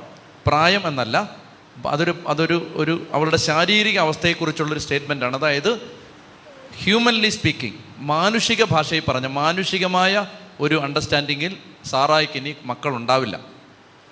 അപ്പോൾ ഗർഭധാരണ പ്രായം കഴിഞ്ഞിരുന്നു. അതിനാൽ സാറ ഉള്ളിൽ ചിരിച്ചുകൊണ്ട് ആ ഉള്ളിൽ ചിരിച്ചുകൊണ്ട് പറഞ്ഞു എനിക്ക് പ്രായമേറെയായി. അങ്ങനെ പറഞ്ഞു. എനിക്ക് ഇപ്പോൾ ചെറുക്കന്മാർ ചെറുപ്പക്കാർ മൂന്ന് പേരിരുന്നാണ് സംസാരിക്കുന്ന വെളിയിൽ അപ്പോൾ അമ്മച്ചി ഇതൊക്കെ ഇങ്ങനെ വീശിക്കൊണ്ട് ഇങ്ങനെ അബ്രാഹത്തിന്റെ പുറകിൽ ഇങ്ങനെ ഇരുന്നെല്ലാം കെട്ടോണ്ടിരിക്കുന്ന സമയത്താണ് കൂടാരത്തിന്റെ മറവുണ്ട്. അപ്പോൾ ഈ പാത്തിരുന്ന് കേൾക്കുന്ന സ്വഭാവം ഉണ്ടല്ലോ? ഉണ്ടോ? ഒളിഞ്ഞിരുന്ന് കേൾക്കുന്നത്? ആ. അപ്പോൾ അങ്ങനെ ഒരു അസുഖമാണത്. നല്ല മരുന്ന് കഴിച്ചാൽ മാറുന്ന അസുഖമാണ് അത്. ഒളിഞ്ഞിരുന്ന് കേൾക്കുക. പീപ്പിംഗ് ഹോൾ സിൻഡ്രം എന്നൊക്കെ പറയും. ഈ പീപ്പിംഗ് ഹോൾ സിൻഡ്രം ഇങ്ങനെ താക്കോൽ ദ്വാരത്തിലൂടെ പാത്ത് നോക്കുക. അസുഖം അതല്ല. അപ്പോൾ അങ്ങനെയുള്ള അസുഖങ്ങളുണ്ട്. അപ്പോൾ ഈ ചേച്ചിക്ക് അങ്ങനെയുള്ള അസുഖമായിരുന്നില്ല കൂടാരമാണ് വലിയ ഭയങ്കര കൊട്ടാരമൊന്നുമല്ല. കൂടാരമാണ്. അപ്പോൾ അതിന്റെ അപ്പുറത്ത് ചേച്ചി ഇരുന്ന് എന്നാൽ വീശുകയും ചെയ്യാം കേൾക്കുകയും ചെയ്യാം എന്ന് പറഞ്ഞിട്ട് അങ്ങനെ ഇരുന്ന സമയത്താണ് ഈ ഇവർ പറയുന്നത് ഇതാ ഇതാ അടുത്ത പ്രാവശ്യം വരുമ്പോൾ ഞങ്ങൾ ബേബി ക്ലോത്ത്സുമായിട്ടാണ് വരുന്നത്. ജോൺസൺ ആൻഡ് ജോൺസണൊക്കെ വാങ്ങിച്ചുകൊണ്ട് ഞങ്ങൾ വരാം എന്നൊക്കെ അവരിങ്ങനെ പറയുന്ന സമയത്ത് ഉള്ളിൽ ചിരിച്ചോണ്ട് അബ്രഹാം പറയുകയാണ്. "ഉം, പ്രായം കുറേ ആയി. എന്ന് പറഞ്ഞു. ഇവർ കാണുന്നില്ലത്. അതിനാൽ സാറ ഉള്ളിൽ ചിരിച്ചുകൊണ്ട് പറഞ്ഞു എനിക്ക് പ്രായമേറെയായി. ഭർത്താവും വൃദ്ധനായി. എനിക്കിനി സന്താന ഭാഗ്യം ഉണ്ടാകുമോ? കർത്താവ് അബറാത്തോട് ചോദിച്ചു. വൃദ്ധയായ തനിക്കിനി കുഞ്ഞുണ്ടാകുമോ? എന്ന് ചോദിച്ച സാറ ചിരിച്ചെന്തിന് പാവം. അബ്രാത്തോട് ചോദിക്കുക. അബ്രാം കണ്ടിട്ടില്ല. പറയലേ ഇത്. എന്തിനാടാ സാറാ ചിരിച്ചെന്ന് ചോദിച്ചു? കർത്താവിന് കഴിയാത്തത് എന്തെങ്കിലും ഉണ്ടോ? നിശ്ചിത സമയത്ത് വസന്തത്തിൽ ഞാൻ നിന്റെ അടുത്ത് തിരിച്ചു വരും. അപ്പോൾ സാറായിക്ക് ഒരു മകനുണ്ടായിരിക്കും. സാറ നിഷേധിച്ച് പറഞ്ഞു "ഞാ- ഞാനോ ഞാനങ്ങ് ചിരിച്ചില്ലെന്ന് പറഞ്ഞു. അവിടുന്ന് പറഞ്ഞു അല്ല നീ ചിരിക്കുക തന്നെ ചെയ്തു. കൊച്ചിന് പേരെന്താ ഇട്ടേ? ഇസഖാക്ക് ഇസഖാക്ക് എന്ന വാക്കിന്റെ അർത്ഥം എന്താണ്? അവൻ ചിരിച്ചു. അതാണ്. ഈ ചെറുക്കൻ എപ്പോഴും അങ്ങ് ചിരിയാണ്. അവന് അങ്ങോട്ട് പോകും. ചിരി സ്കൂളിൽ പോ ചിരി കളിക്കാൻ പോകണം. ചിരി ഉടുപ്പ് വേണം. ചിരി ചിരിയോടെ ചിരി. അപ്പോൾ ഓരോ തവണ ഈ ചെറുക്കൻ ചിരിക്കുമ്പോഴും തള്ള പറയും പണ്ടിങ്ങനെ ചിരിച്ചതാ. പണ്ട് ചിരിച്ചതിന്റെ മിച്ചമാണ് ഇപ്പം ഈ ചെറുക്കൻ ചിരിച്ചുകൊണ്ടിരിക്കുന്നത് അപ്പോൾ പണ്ട് ചെയ്തതിന്റെ മിച്ചം പലതും പിള്ളേർ ചെയ്യുമ്പോൾ അത്ഭുതപ്പെടരുത്. ഷോ ഈ പിള്ളേരെന്താ ഇങ്ങനെ? എന്ന് അത്ഭുതപ്പെടരുത്. പണ്ട് ഇതിനേക്കാൾ പണ്ട് നടന്ന കാര്യങ്ങൾ അതായത് ഇങ്ങനെ പറയാറുണ്ട് മാതാപിതാക്കളെ നിങ്ങളുടെ പ്രായച്ചിത്തമാണ് നിങ്ങളുടെ മക്കൾ. നിങ്ങൾക്കുള്ള പ്രായച്ചിത്തമാണ്. കുംഭസാരക്കൂട്ടിൽ ഇങ്ങനെ ആശീർവച്ചിട്ട് മൂന്ന് സ്വർഗസ്ഥനായ പിതാവേ എന്ന് പറഞ്ഞ് വിടത്തില്ലേ? അത് എളുപ്പവഴി. കർത്താവ് നിങ്ങൾക്ക് തരുന്ന പ്രായച്ചിത്തമാണ് നിങ്ങളുടെ മക്കൾ.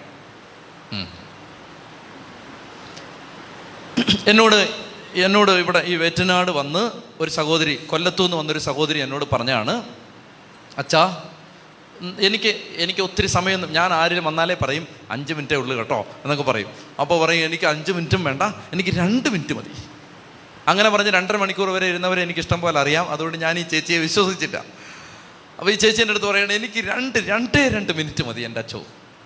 എന്താ പറയുന്നത് അറിയാമോ? ഈ ചേച്ചിയുടെ മകൾ ഒരു പ്രത്യേക ഒരു ഒരു തെറ്റായ അടുപ്പത്തിലേക്ക് പോകാൻ തുടങ്ങി. ഈ ചേച്ചി എന്തെല്ലാം പറഞ്ഞിട്ടും ആ കൊച്ചനുസരിക്കുന്നില്ല അതിന് അത് അതിന്റെതായ രീതിയിൽ പോവാണ്. അങ്ങനെ ഇരിക്കുമ്പോഴാണ് ഞാൻ ഇതുപോലെ എന്തോ ഒന്ന് പറയുന്നത് ഈ സഹോദരി കേട്ടു.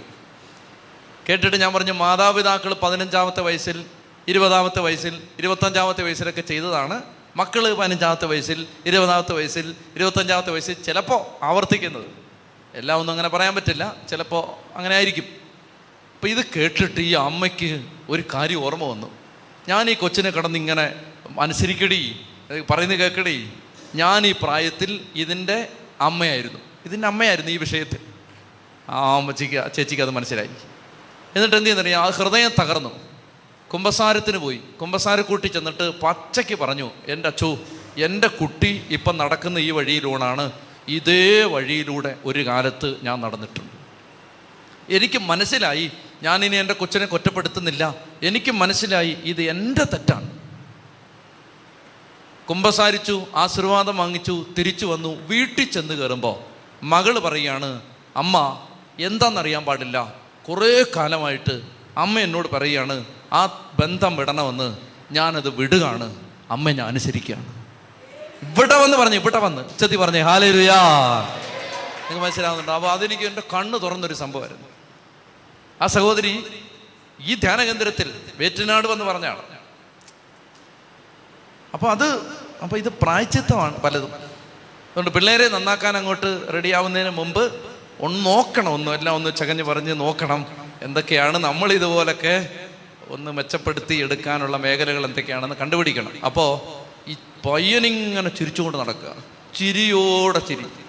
ഇവൻ വോഡാഫോൺ കോമഡി സ്റ്റാർ ഇങ്ങനെ കണ്ടുകൊണ്ടിരിക്കുകയാണ് എന്ന രീതിയിലാണ് എപ്പോഴും ഇവനങ്ങ് ചിരിയാണ്. ഇവനങ്ങ് ചിരിയാണ്. ചിരിച്ച് ചിരിച്ച് ചിരിച്ച് ചിരിച്ച് നടക്കുമ്പോൾ ചോറ് തരുന്നുണ്ടോ എന്ന് ചോദിച്ചൊക്കെ അങ്ങ് ചിരിക്കാം. അങ്ങനെ അമ്മച്ചിക്ക് ഈ ചിരി കാണുമ്പോൾ കലിയാണ് കാരണം എന്താണ്? പണ്ടമ്മച്ചി അങ്ങനെ ചിരിച്ചതിന്റെ മിച്ചമാണ് കൊച്ചു ചിരിച്ചുകൊണ്ടിരിക്കുന്നത് അങ്ങനെ സാറായിക്ക് കുഞ്ഞുണ്ടായി. കൂടുതലൊന്നും പറയാനില്ല അതിനകത്തുനിന്ന്. അങ്ങനെ സാറായിക്ക് ഒരു കുഞ്ഞുണ്ടാകുമെന്ന് പ്രവചിച്ചിട്ട് അവർ പോകുമ്പോൾ ഇനിയാണ് ഇതിനകത്ത് ഏറ്റവും മർമ്മപ്രധാനമായ കാര്യം. ശ്രദ്ധിച്ചിരിക്കുക പെട്ടെന്നൊരു ഇരുപത് മിനിറ്റ് കൊണ്ട് പറഞ്ഞു തീർക്കും. ശ്രദ്ധിച്ചിരിക്കുക ഈ അധ്യായത്തിലെ ഏറ്റവും പ്രധാനപ്പെട്ട കാര്യം അടുത്തതാണ്.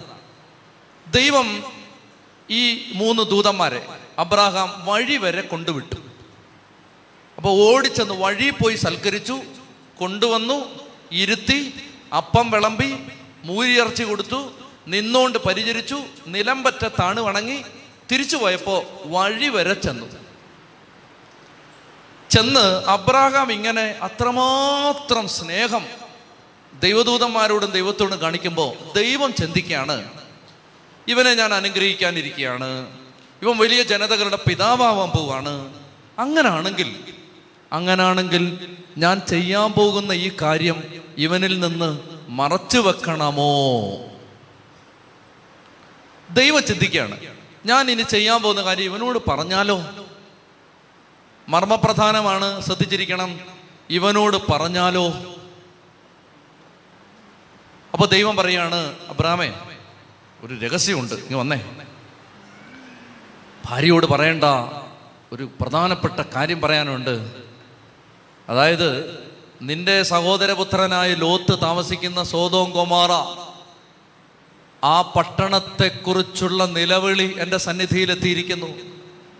ആ ദേശത്തെ ജനങ്ങൾ സ്വവർഗഭോഗികളാണ് സോതോമി ഹോമോസെക്ഷൽസ് സ്വവർഗഭോഗികൾ ആണിനാണിനോടും പെണ്ണിന് പെണ്ണിനോടും ഭ്രമം.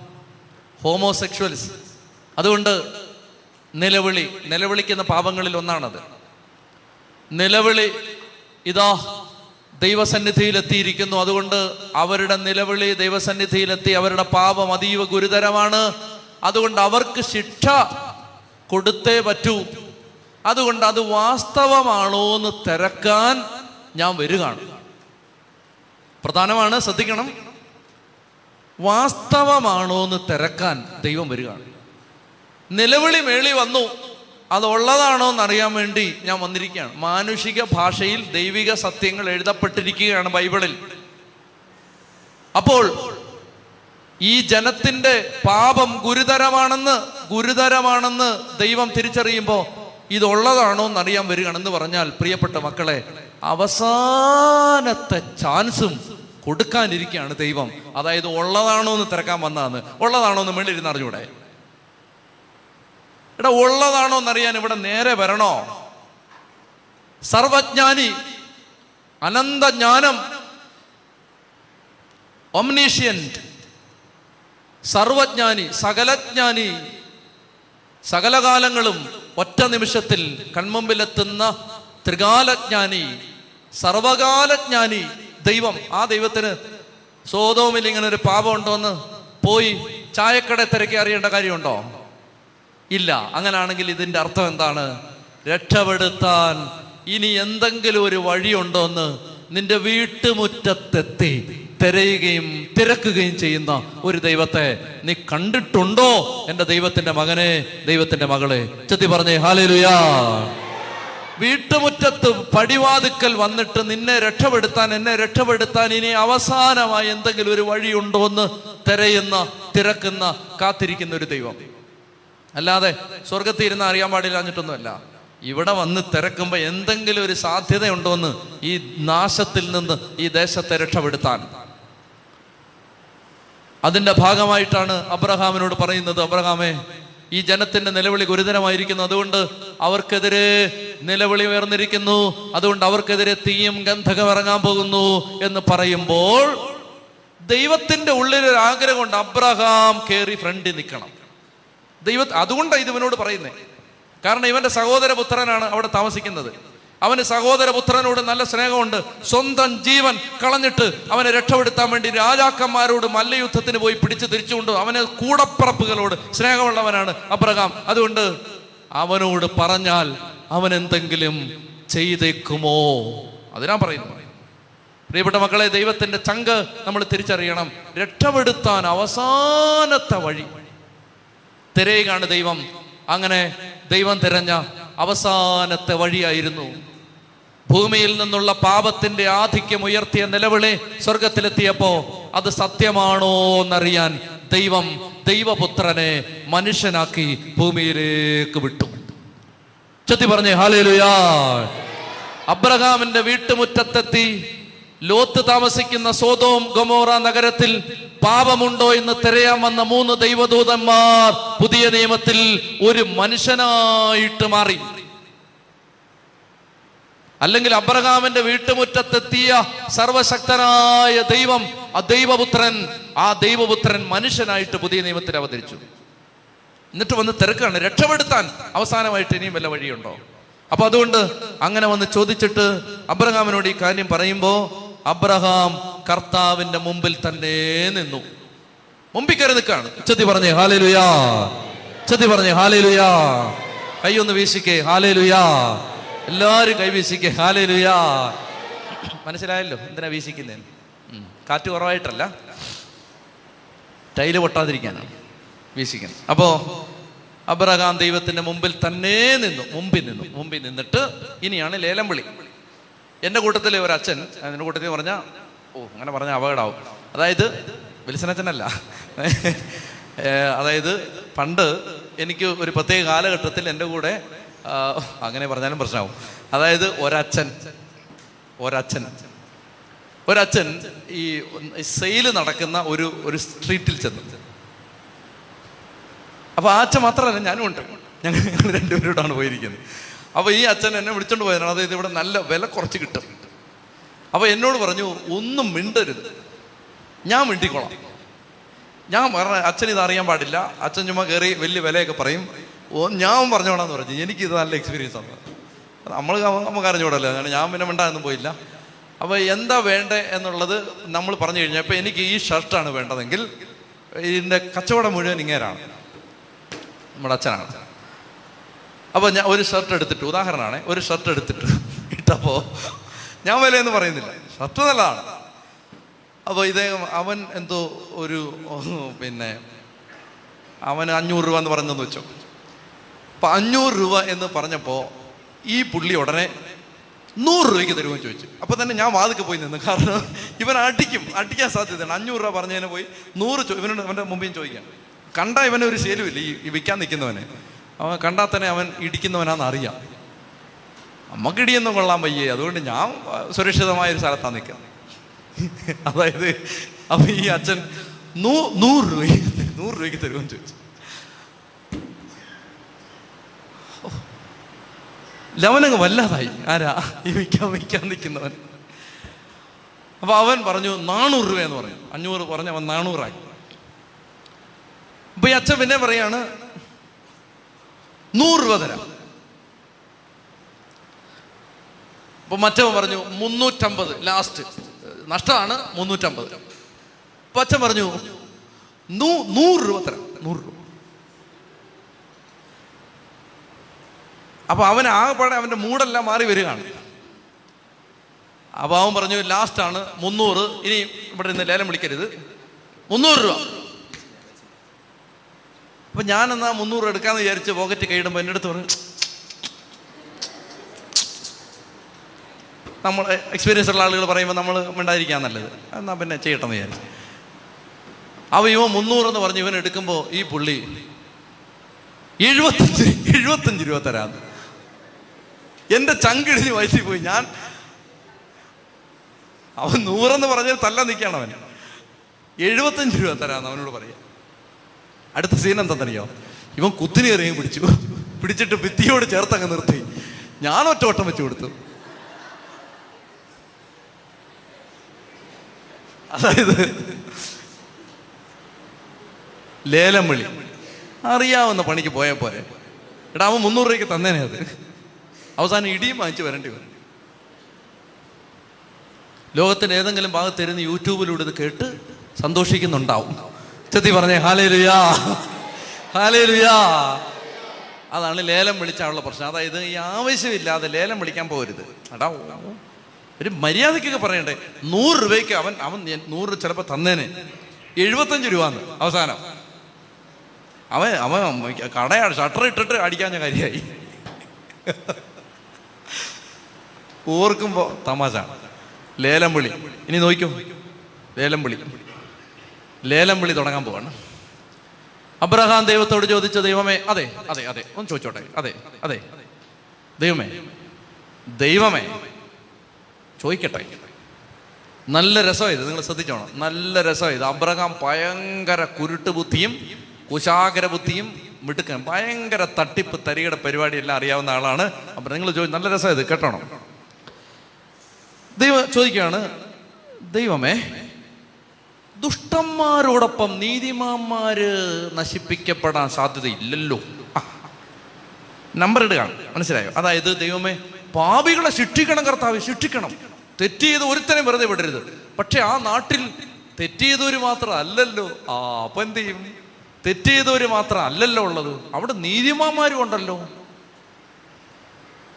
നഗരത്തിൽ അൻപത് നീതിമാന്മാരുണ്ടെങ്കിൽ നശിപ്പിക്കാൻ പറ്റില്ലല്ലോ. നശിപ്പിക്കാൻ പറ്റില്ലല്ലോ അമ്പത് നീതിമാന്മാരുണ്ടെങ്കിൽ. ദൈവത്തിന്റെ മനസ്സെന്താ? എങ്ങനേലും ഒന്ന് രക്ഷിച്ചാൽ മതി. ദൈവം പറയുകയാണ് സോതോം നഗരത്തിൽ അമ്പത് നീതിമാരുണ്ടെങ്കിൽ ക്ഷമിക്കും. ആ ക്ഷമിക്കും. അബ്രഹാം പറഞ്ഞു പൊടിയും ചാരവുമായി ഞാൻ ഒന്നുകൂടെ പറയട്ടെ? കണ്ടോ? അതാണ് ജാമ്യം. മുൻകൂർ ജാമ്യം.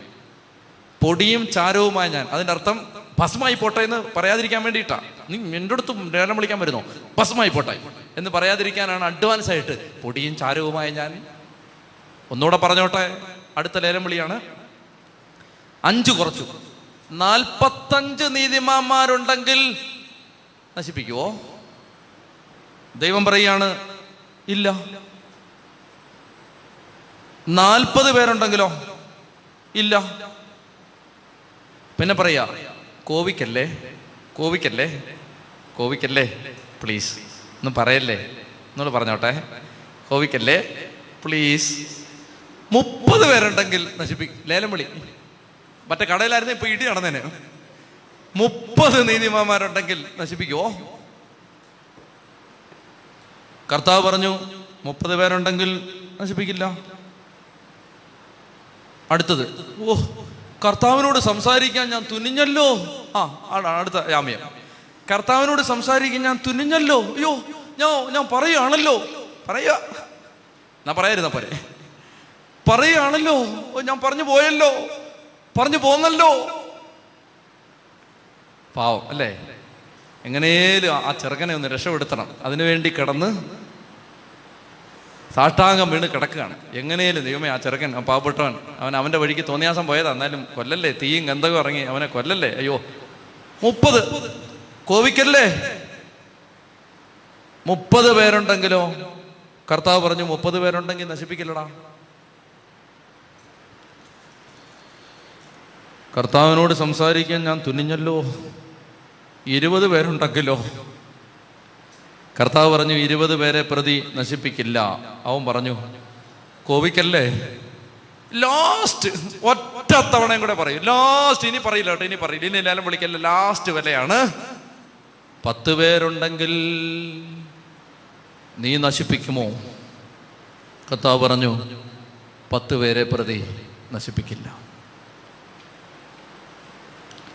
വേറ്റിനാട് നശിക്കുമോ? വെമ്പായം നശിക്കുമോ? വെഞ്ഞാറമൂട് നശിക്കുമോ? നാലാഞ്ചിറ നശിക്കുമോ? പത്ത് പേരുണ്ടെങ്കിൽ നശിക്കില്ല. പത്ത് പേരുണ്ടെങ്കിൽ നശിക്കില്ല. പത്ത് പേര് മുട്ടുകുത്തിയാൽ നശിക്കില്ല. പത്ത് പേര് കരഞ്ഞാൽ നശിക്കില്ല. പത്ത് പേര് നിലവിളിച്ചാൽ നശിക്കില്ല. പത്ത് പേര് മാധ്യസ്ഥം ചെയ്താൽ നശിക്കില്ല പ്രിയപ്പെട്ട മക്കളെ. കാരണം എങ്ങനെയും ഒരു ജനതയെ രക്ഷപ്പെടുത്താൻ കാത്തിരിക്കുന്ന ദൈവം. ചത്തി പറഞ്ഞേ ഹാലേലുയാ. പക്ഷേ സോതോം ഗൊമോറയുടെ അവസ്ഥ അവിടെ പത്ത് പേര് പോലുമില്ല ലോത്തൊഴിച്ച് ലോത്തിന്റെ ഭാര്യയോ മക്കളോ മരുമക്കളോ ഒറ്റയാൾ പോലുമില്ല നീതിമാനായിട്ട്. പത്ത് പേരവിടെ ഇല്ല. പ്രിയപ്പെട്ടവരെ അങ്ങനെ അടുത്ത അധ്യായം നമ്മൾ പിന്നീട് പറയാം. അപ്പോൾ ഈ അബ്രഹാമിന്റെ മധ്യസ്ഥ പ്രാർത്ഥനയാണിത്. മധ്യസ്ഥം പ്രാർത്ഥിച്ചാൽ മനസ്സ് മാറ്റുന്ന ഒരു ദൈവം. മനസ്സ് മാറ്റുന്ന ദൈവം. ശ്രദ്ധിച്ചോ നിങ്ങളിത്? മനസ്സ് ദൈവം മാറ്റും. മധ്യസ്ഥം പ്രാർത്ഥിക്കാൻ ആരെങ്കിലും ഉണ്ടെങ്കിൽ ദൈവം മനസ്സ് മാറ്റും മനസ്സ് മാറ്റും.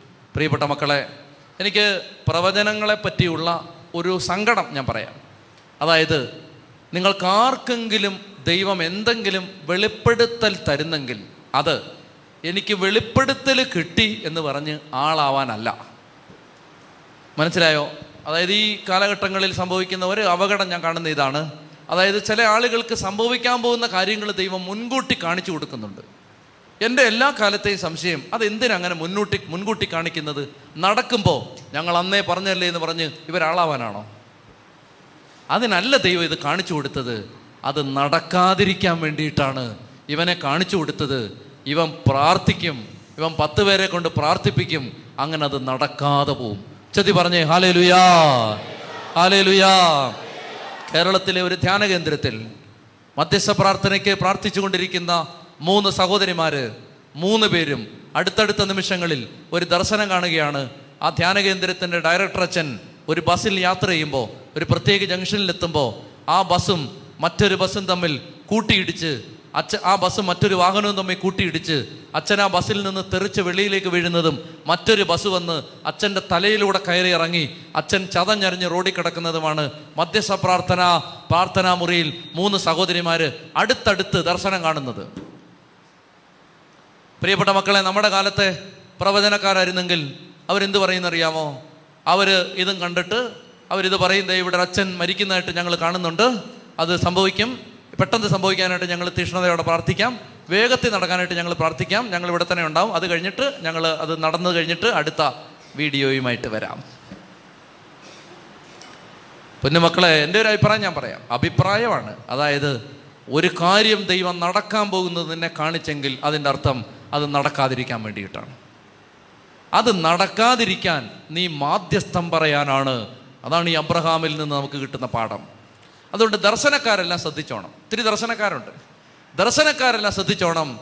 ദർശനക്കാർക്ക് ദൈവം ചില ആപത്തുകൾ കാണിച്ചു തരുന്നെങ്കിൽ അത് സംഭവിച്ചാൽ അത് സംഭവിച്ചതിന്റെ ഉത്തരവാദിത്തം ഈ ദർശനം കിട്ടിയവനാണെന്ന് ഡാനിയൽ അച്ഛൻ പറയുന്നു. ചെത്തി പറഞ്ഞേ ഹാലേലുയാ. ഹാലേലുയാ. ദർശനം കിട്ടിയവര് അത് നടക്കാതിരിക്കാൻ മുട്ടുകുത്തണം ആളുകളെ കൂട്ടണം പ്രാർത്ഥിപ്പിക്കണം അങ്ങനെ അത് മാറിപ്പോണം. അല്ലാതെ ഞങ്ങൾ ദർശനത്തിൽ കണ്ടായിരുന്നു പത്ത് പത്ത് മണ്ണിടിഞ്ഞ് ഇവിടുന്ന് ഇവിടുന്ന് മണ്ണിടിഞ്ഞ് അഞ്ച് പേര് മരിക്കുന്ന ഞങ്ങൾ കണ്ടായിരുന്നു. കണ്ടോ അന്നേ പറഞ്ഞല്ലേ മരിക്കുമെന്ന് കണ്ടില്ലേ ഇപ്പം മരിച്ചത്? അങ്ങനെയൊന്നും പറയാനല്ല. കേട്ടോ? ലോകമെമ്പാടുമുള്ള ദർശനക്കാരെ നിങ്ങൾക്കുള്ളതാണ് ഇന്നത്തെ മധ്യാനദൂത് അതായത് ദർശനക്കാരെല്ലാം ശ്രദ്ധിച്ചോണം. നിങ്ങൾക്ക് ദൈവം ദർശനം തരുന്നെങ്കിൽ അത് ഒരു ദുരന്തം നടക്കാതിരിക്കാൻ വേണ്ടിയിട്ടാണ്. അതിന് വേണ്ടത് ദർശനം കിട്ടുന്നവർ ചെയ്തോണം. അല്ലാതെ എല്ലാവരോടും ഞങ്ങൾ ഇങ്ങനെ അമ്പത് പേര് മരിക്കുന്നത് ഞങ്ങൾ കണ്ടു ഞങ്ങൾ കണ്ടു കണ്ടില്ലേ ഞങ്ങൾ കണ്ട ഇതിനോടകം പതിനഞ്ച് പേര് ഞങ്ങൾ കണ്ട പ്രകാരം മരിച്ചിട്ടുണ്ട്. അറിവില്ലായ്മ കൊണ്ടാണ് സാരമില്ല. ഇനി അങ്ങനെ പറയരുത്. ഇനി അങ്ങനെ പറഞ്ഞുകൊണ്ട് വരരുത്. പ്രത്യേകിച്ച് എന്റെ അടുത്ത് വരരുത്. വരരുത്. അത്തരം ദർശനങ്ങൾ ദൈവം തരുന്നെങ്കിൽ പ്രിയപ്പെട്ട മക്കളെ അത് എന്തിനു വേണ്ടിയാണ്? നീ ആളെ കൂട്ടിക്കോണം. എന്നിട്ട് നിന്നെ ദൈവം കാണിച്ചെങ്കിൽ നീ അതിനകത്തൊരു ഉത്തരവാദിത്വം എടുക്കുമെന്ന് ദൈവത്തിന് തോന്നിയത് കൊണ്ടാണ്. ആ ദൈവത്തെ മാനിച്ചോണം. ചത്തി പറഞ്ഞേ ഹാലേ ലുയാ ഹാലേ ലുയാ ഹാലേ ലുയാ ഹാലേ ലുയാ അബ്രഹാം പ്രിയപ്പെട്ട മക്കളെ അബ്രഹാം പക്ഷേ ആ നഗരത്തിന്റെ പ്രത്യേകത ആ നഗരത്തിൽ ഒരൊറ്റ നീതിമാൻ പോലും ഇല്ല.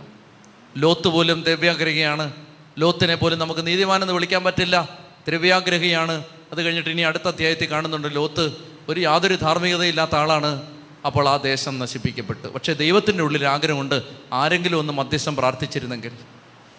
ഇസ്രായേൽ ജനത്തെ പലതവണ നശിപ്പിക്കാൻ ദൈവം തുടങ്ങുമ്പോൾ മോശയും അഹറോന് സാഷ്ടാംഗം വീണ് ദൈവമേ നശിപ്പിക്കല്ലേ?